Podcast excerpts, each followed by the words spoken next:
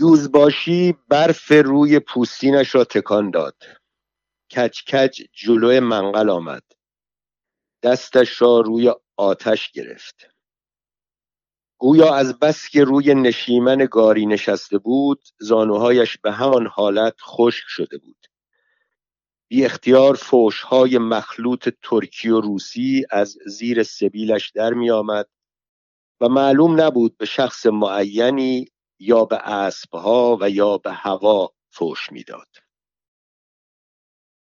یوزباشی دست کرد جیب نیمتنه مرادبگی خودش یک مشت کشمش لرکش درآورد ریخت تو مشت زینت و طلعت که با چشم گریان پای منقل نشسته بودند علوی پروبال گرفت گل از گلش شکفت و گفت یوزباشی بیا اینجا من برات تو اتاق خودمون جا گرفتم.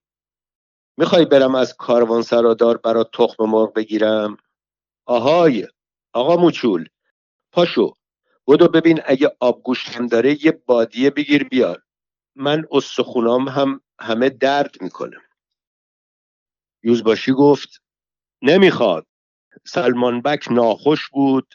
من خودم امشب تو گاری رو بار میخوابم. علویه گفت شاگرد کرم علی رو بفرست. یوزباشی گفت شاگرد کرم علی از گاری افتاده پاش در رفته. کرم علی تو گاری خودش میخوابه.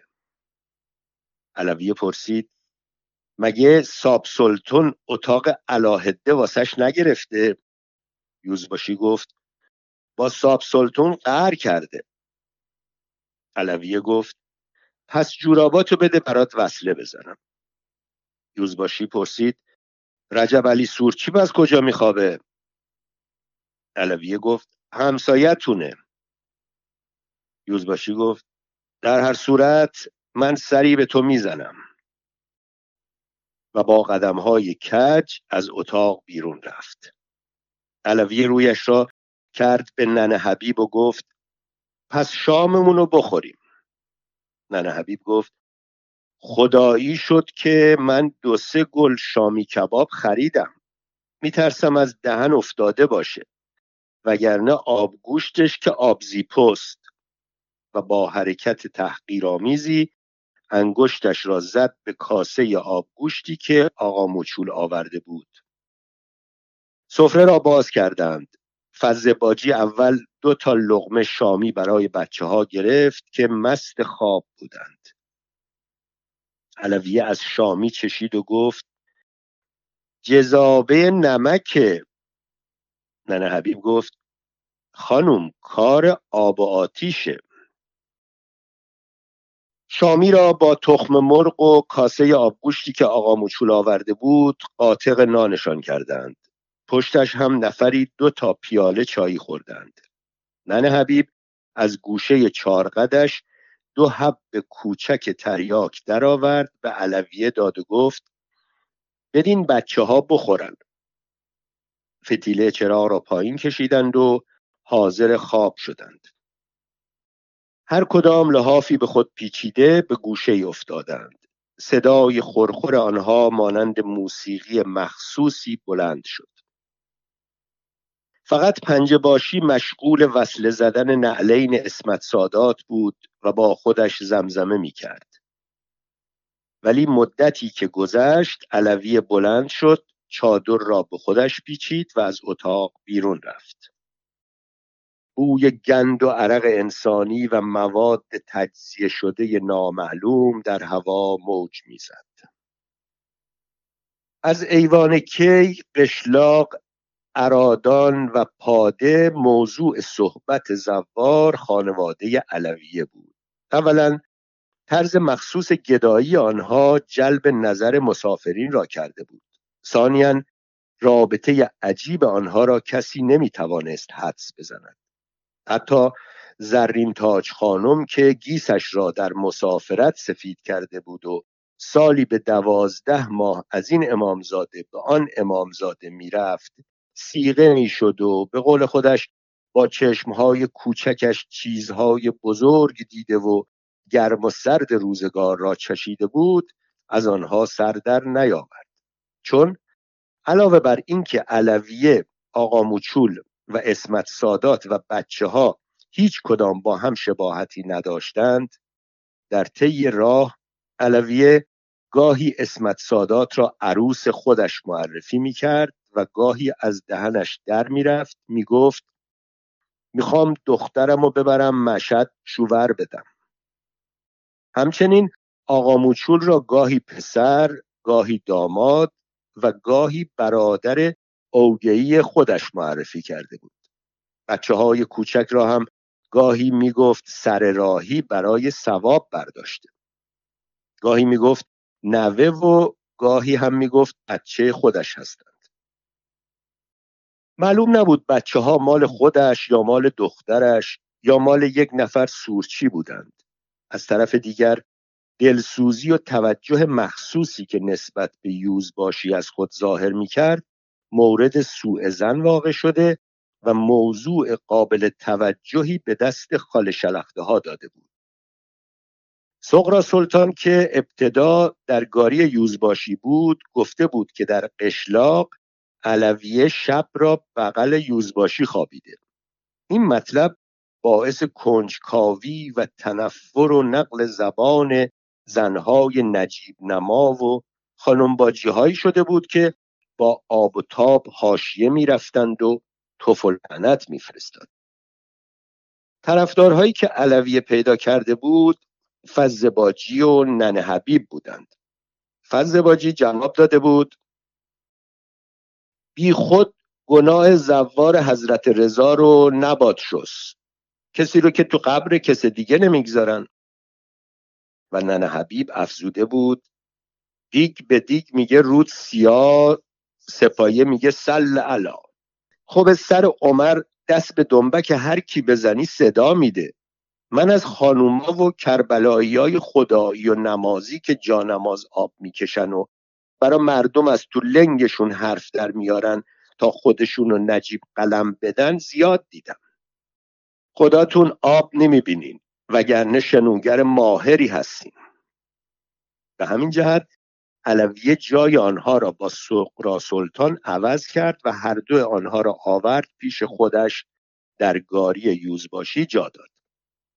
در هر منزلی که قافله لنگ می کرد علویه بعد از کسب اجازه از یوزباشی به آقا موچول اشاره می کرد فورا هر پنج نفر بلند می شدند دم امامزاده یا سقاخانه و یا کاروانسرا محل مناسبی پیدا می کردند و پرده ای که با خودشان داشتند باز می کردند.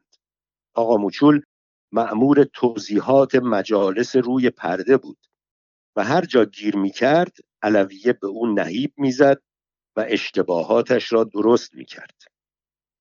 اسمت سادات برای سیاهی لشکر و دو بچه به عنوان کتک خورده و مخصوصا برای مجلس گرم کنی بودند بچه ها مثل دو تفلان مسلم گردنشان را کج می کردند و علویه وقت بزنگاه آنها را نیشگان می گرفت و از صدای نال و زاری آنها تماشاچیان به گریه می افتادند. همه اسرار این خانواده روی پرده ای که نمایش می‌دادند نقش شده بود و به نظر می آمد که این پرده مربوط به زندگی آنها و باعث اهمیت و اعتبارشان شده بود زیرا اگر پرده را از آنها می گرفتند همه آنها موجودات معمولی و مزخرف گردیده و در توده بزرگ زوار حل و حزم می شدند پرده از مجلس عید قدیر خم شروع می شد عید قربان و نزول گوسفند از آسمان صحرای کربلا جنگ علی اکبر جنگ ابوالفضل حمله نهر القمه بازار شام تخت یزید ظهور مختار خولی سگ چهارچشم پل سرات جهنم بهشت قرفه مسلمین و غیره. همه این مجالس تأثیر مخصوصی در تماشاچیان می کرد زیرا یک تکه از افکار و هستی خودشان را روی پرده می دیدند یک نوع احساس همدردی و یگانگی فکری همه آنها را به هم مربوط می ساخت. روی این پرده سرتاسر عقاید ایدئال و محرک مردم نقش شده بود و به تدریج که باز می‌شد به منزله آینه ای بود که نه تنها عقاید ماورای طبیعی خود را می‌دیدند که مطابق محیط و احتیاجات خودشان درست کرده بودند بلکه یک جور انعکاس یک آینه ای بود که تمام وجود معنوی آنها رویش نقش بسته بود. صبح هوا صاف بود. آفتاب روی برفهای پوک و خشک مثل خرد شیشه می درخشید مسافرها تک و توک به جنب و جوش افتاده بودند. مشتی رجبلی و یوز باشی کنار گاری خودشان ایستاده به ترکی و فارسی دستور می‌دادند. علویه با صورت باد کرده بیخوابی کشیده وارد اتاق شد. یک تیپا به آقا مچول زد و گفت متی که خرس گنده خجالت نمی‌کشی تا این وقت روز خوابیدی؟ پاشو پرده رو وردار بیار بیرون. زود باش. حالا را میفتیم ما آهای اسمت. بچه ها رو وردار بیار. اونقدر وقت نداریم. فضل باجی. ننه حبیب. پنجه باشی. شما بی زحمت بیاین. هر کس همسر راهتون دیدین با خودتون بیارین. علوی شلان شلان از پله ها پایین رفت. نزدیک نما دستمال کثیف خود را پهن کرد. آقا موچول هم خوابالود پرده را آورد کنار دیوار گذاشت و با صدای دورگه شروع کرد. هر کی سلوات بلند بفرسته رخت خواب بیماری تو خونش نیفته. اللهم صل علی محمد و آل محمد. هر کی یه سلوات بلند بفرسته سرازیری قبر علی به فریادش برسه. حرومزاده ها سلوات نمیفرستن. اللهم صل علی محمد و آل محمد. حق تیغ اسلام رو برا بکنه. حق نون گدایی کف دستت نذاره. لال از دنیا نری یه سلوات بلندتر. اللهم صل علی محمد و آل محمد. مردم از اطراف دور مجلس جمع می شدند. آقا موچول صدایش را بلندتر کرد. هر کی این مجلس رو نشکنه علی دلش رو نشکنه. آخه ما مستحقیم. این دکون ماست. میباس نونمون از قبل شما برسه. همینطور که حرف می‌زد لای پرده را کمی باز کرد. روی پرده محمد بر فراز منبر ایستاده علی را سر دست گرفته بود و جمعیت انبوهی دورش جمع شده بودند.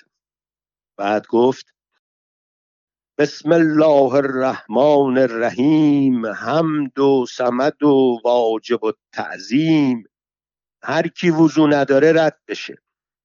باجی پاشو. این که می‌بینی این که سیاحت می‌کنی اینجا مجلس عید قدیر خمه می‌دونی عید قدیر خم یعنی چی؟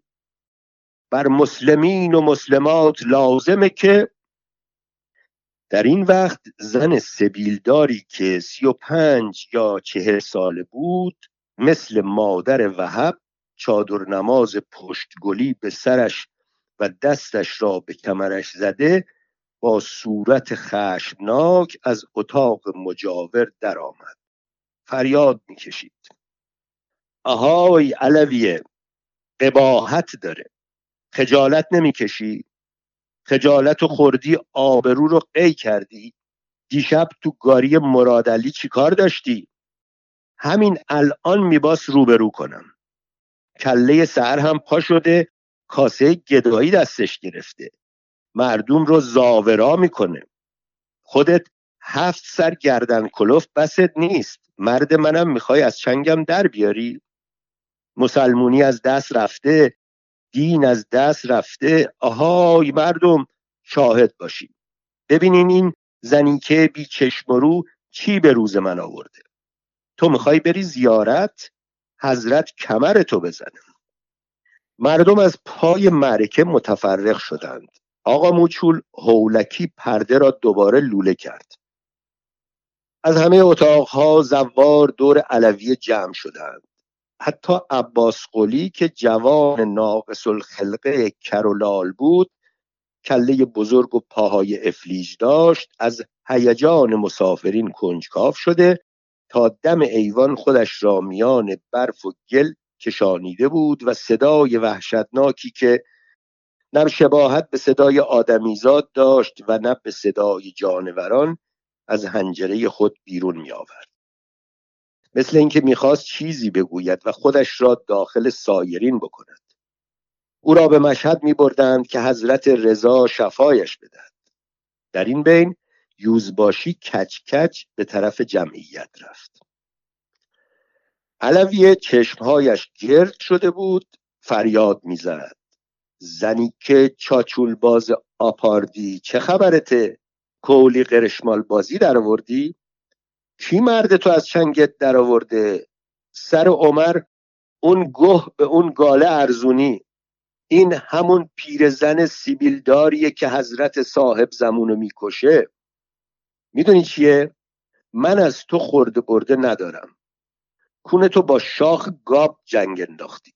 جلوی دهن تو بگیر وگرنه هر کی به من بهتون ناحق بزنه خشتکشو در میارم. من بابای اون کسی رو که به من اسناد ببنده با گوه سگ آتیش می‌زنم. همچی می‌کنم که دستش شق بمونه. پنجه باشی شاهده. دیشب من از تو اتاق جم نخوردم. فز باجی میانجی گری کرده گفت علوی خانم سلوات بفرستین. ساب سلطان خوب نیست اینجور داد و فریاد می‌کنی. صاحب سلطان نگاه پرکینه به فز باجی انداخت و گفت یک کلمه از مادر عروس گوش کنین. لنگ کفش کهنه علویه هم به صدا در اومده. پدر سوخته سیاسک این دده برزنگی رو ببینین که تا جوون بوده کنج مطبخ تو زغالدونی اعیون. میگه نون و پنیر. تو دیگه برو سرتو بذار کنج خلاب بیمیر به حالت تمسخرآمیز رویش را به مردم کرد. همه رو مار می‌زنه ما رو خرچ و سونه باجی زیر لبی به قرقر افتاد. اوهو انقدر فیس نداره. انگاری نوه اترخان رشتیه. زنی که حرف دهنشو نمی‌فهمه. تو خلام که بیفته دستاش پر کمرشه. سنده رو با نیزه 17 زرعی نمیشه زیر دماغش گرفت. همه مردم ماه تابون نمیشن که. خودت آینتو گم کردی. مرگ برات عروسیه. به خواب هیچ مسلمونی نیای. ریختش از دنیا برگشته هنوز دستوردار نیست. کدوم قرمساقه که بغل تو بخوابه؟ ولی صاحب سلطان بی آنکه وقعی به گفته فز باجی بگذارد به علویه می‌گفت خب واسه من خود خط و نشون نکش کسی از تو واهمه نداره. اونی که از خدای جون داده نترسه از بنده کون داده نمیترسه. پنجه باشی شاهدته؟ به روبا گفتن شاهدت کیه؟ گفت دنبم این دیگه چیزی نیست که بشه هاشا کرد. عالم و آدم می‌دونن. خودم به چشم خودم دیدم. من دندونم درد می‌کرد. رفتم اتاق زنجان یه پک وافور کشیدم. وقت برگشتن رفتم سری به گاری مراد علی بزنم. دیدم عباس خلی جلو در گاری نشسته بود با عروسی های جیر تو بازی می‌کرد. به من اشاره کرد کسی نیست اما من دیدمت. چون با مرادلی میونمون شکراب بود نخواستم بلندش بکنم. بعد اومدم در اتاقت اونجام نبودی. آقا موچول بیدار بود. آقا موچول بگو ببینم دیشب علویه تو اتاق شما بود؟ آقا موچول تا لاله های گوشش سرخ شد. ساکت ماند. علویه رویش را کرد به آقا موچول. سخ لالبازی در آوردی؟ مگه آرت تو دهنته؟ آقا مچول گفت من نمی‌دونم. من ندیدم. خوابیده بودم. علوی کوس بست به طرف آقا موچول. چشمات آلبالو گیلاس میچید؟ نمکم کورت کنه. خوشم باشه. حالا امامزاده ای که خودمون درست کردیم داره کمرمون می‌زنه. پسره جرتقوز عقل مزقه یادت هست تو رو من از کجا جمع جور کردم؟ خواستم آدمت بکنم اما خاک تو سرت. اصلا جوهر نداشتی. دیشب کدوم گور رفته بودی؟ من خبرشو دارم. پدری ازت در بیارم که ای ولا بگی. این دستمزدم بود؟ پنجه باشی به من گفت که دیشب رفته بودی بیرون دم صبح اومدی. کرم از خود درخته. پس خودت خارش تک داشتی. اگر میل کون دادن نداری چرا گرد بیغوله میگردی؟ نکنه رفته بودی بغل ساب سلطون. حتما با اونم رو هم ریختی. همیشه می‌دیدم جلو پرده ساب سلطون می‌خواست با چشماش تو رو بخوره. آقا شاشش کف کرده ها؟ فهمیدم کاسه زیر نیم کاسه است. دلیل شده. تو رفتی واسه من انگشت تو شیر زدی. کسی که به ما نریده بود علاق کندریده بود. قراولی که به کلاهش منگوله سرخ بود و خودش را معمور انتظام می‌دانست برای نمایش مداخله کرد و به علویه گفت باجی چه خبر داد و بیداد را انداختی؟ مگه سب تو با بوغ همون ورداشتن؟ علویه گفت برو برو در کونه تو چف کن مرتی که یه الدنگ پفیوز یه تیکه اخوتوف به کلاش چسبونده مردم رو میچاپه. گمون می‌کنه من ازش میترسم. چس رفته گوز اومده حاکم دهنسوز اومده. نکنه تو هم مزاج تیرخشتی باشه که پشتی این زلیل مرده رو می‌کنی. صاحب سلطان گفت بیا اینم به قولی خودت داماد یا پسرت. دیگه چی میگی؟ خوبه که همه می‌دونن بغل یوز باشی میخوابی. علویه رو کرد به آقا موچول آهای سید جد کمر زده. تو منو ندیدی؟ رفتی با این زنیکه هزار کیره رو هم ریختی؟ به من نارو و بهتون می‌زنی؟ استاد دروغ به من میبندی؟ اگه زبونی گفتم که اسمت ساداتو به تو میدم واسه سرت گشاده. تو هم باورت شد. برو سنگ بنداز بغلت واز بشه. تو حالا هنوز میباس بری رو پشت بوم بازار قاب بازی کنی اگه مردی. یه تار موش رو نمیدم هزار تا مثل تو رو بگیرم. یا اینکه گمون می‌کنی آج و داغ چشمای بادومیت هستم. از وقتی که به پنجه باشی مهربونی می‌کنم حسودیش میشه. خاک به سرت. تو اصلا مرد نیستی. کور بودی که من اونجا کنار اتاق خوابیده بودم. آهای زلیل مرده. منو ندیدی؟ آقا موچول گفت نه. علویه داد زد. نه و نگمه. کی میگه مرده نمیگوزه؟ دستت سپرده. زلیل شده یه زرده بکن نکشیده. حالا رو به من براغ میشی؟ آشی برات بپزم که روش یه وجب روغن باشه. به یوز باشی چی بگم؟ پنجه باشی. شما شاهدی. تموم شب پنجه باشی بیدار بود. کفش اسمت سادات رو وصله می‌زد. پنجه باشی گفت به دو دست بریده ابوالفضل من تا نزدیک صبح بیدار بودم. نعلینای اسمت سادات و وصل پینه می‌کردم. علوی خانوم تو اتاق ما خوابیده بود. چشماش مثل روغن سفید بشه اگه بخواد دروغ بگه. علویه از شهادت پنج باشی جانی گرفته شیرک شد و تو دل صاحب سلطان واسرنگ رفت. زنی که یه پتیاری سیلانی به من بختون ناحق می‌زنی؟ گناه زوار امام رضا رو میشوری؟ جهوده هرچی تو توبره خودشه به خیالش تو دوبره همه هست. خودت دلت میشنگه فاسق جفت و تاق می‌گیری. هر قلتشنی رو خودت می‌کشی اون وقت میای آقا موچولم گول می‌زنی. پنجا فوج سیلاخوری هم ابنه تو رو نمیخوابونه. نصف شبی تو اتاق ما چیکار داشتی؟ نگو که بود بود می‌کرده. به خیالت همه مثل تو هستن؟ من پسون به کونش می‌کنم چاک دهنشو جر میدم که به من افترای ناحق بزنه. تا حالا کسی نتونسته به من بگه بالای چشمت ابروست. تو خودت به ننه گلابتون گفته بودی نه سیغه میشم نه عقدی جنده میشم و نقدی. فاسق هر چارواداری میشی. دروغی میگی سیغش هستم.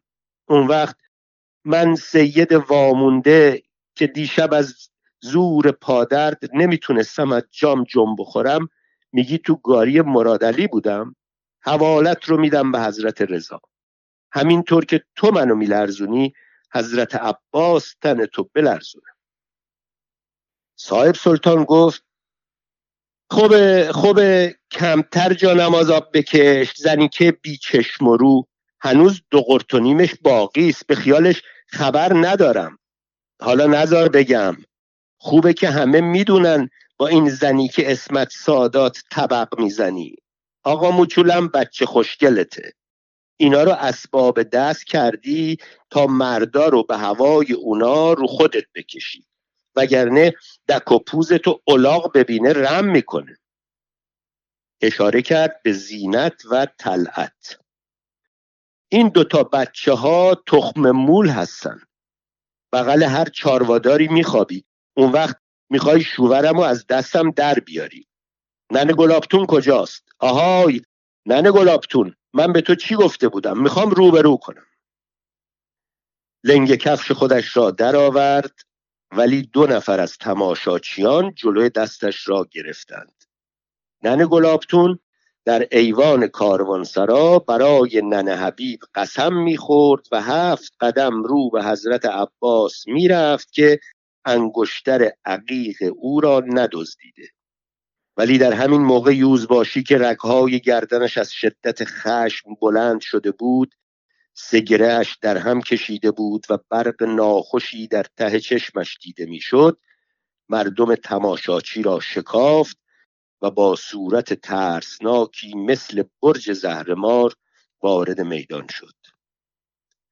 ورود او به قدری ناغافل بود که همه ساکت شدند در حالی که زبان یوزباشی توپق می‌زد و آب دهنش میپرید رویش را به علویه کرد. دیشب اومدم کجا بودی؟ ها؟ چرا تو اتاق نبودی؟ علویه گفت به همین قبله حاجات رفته بودم زهراب بریزم. یوزباشی گفت زبونده بازی رو بذار کنار. سقرا سلطون و سلمان بک هم شاهدن که دیشب تو تو گاری کرملی بودی.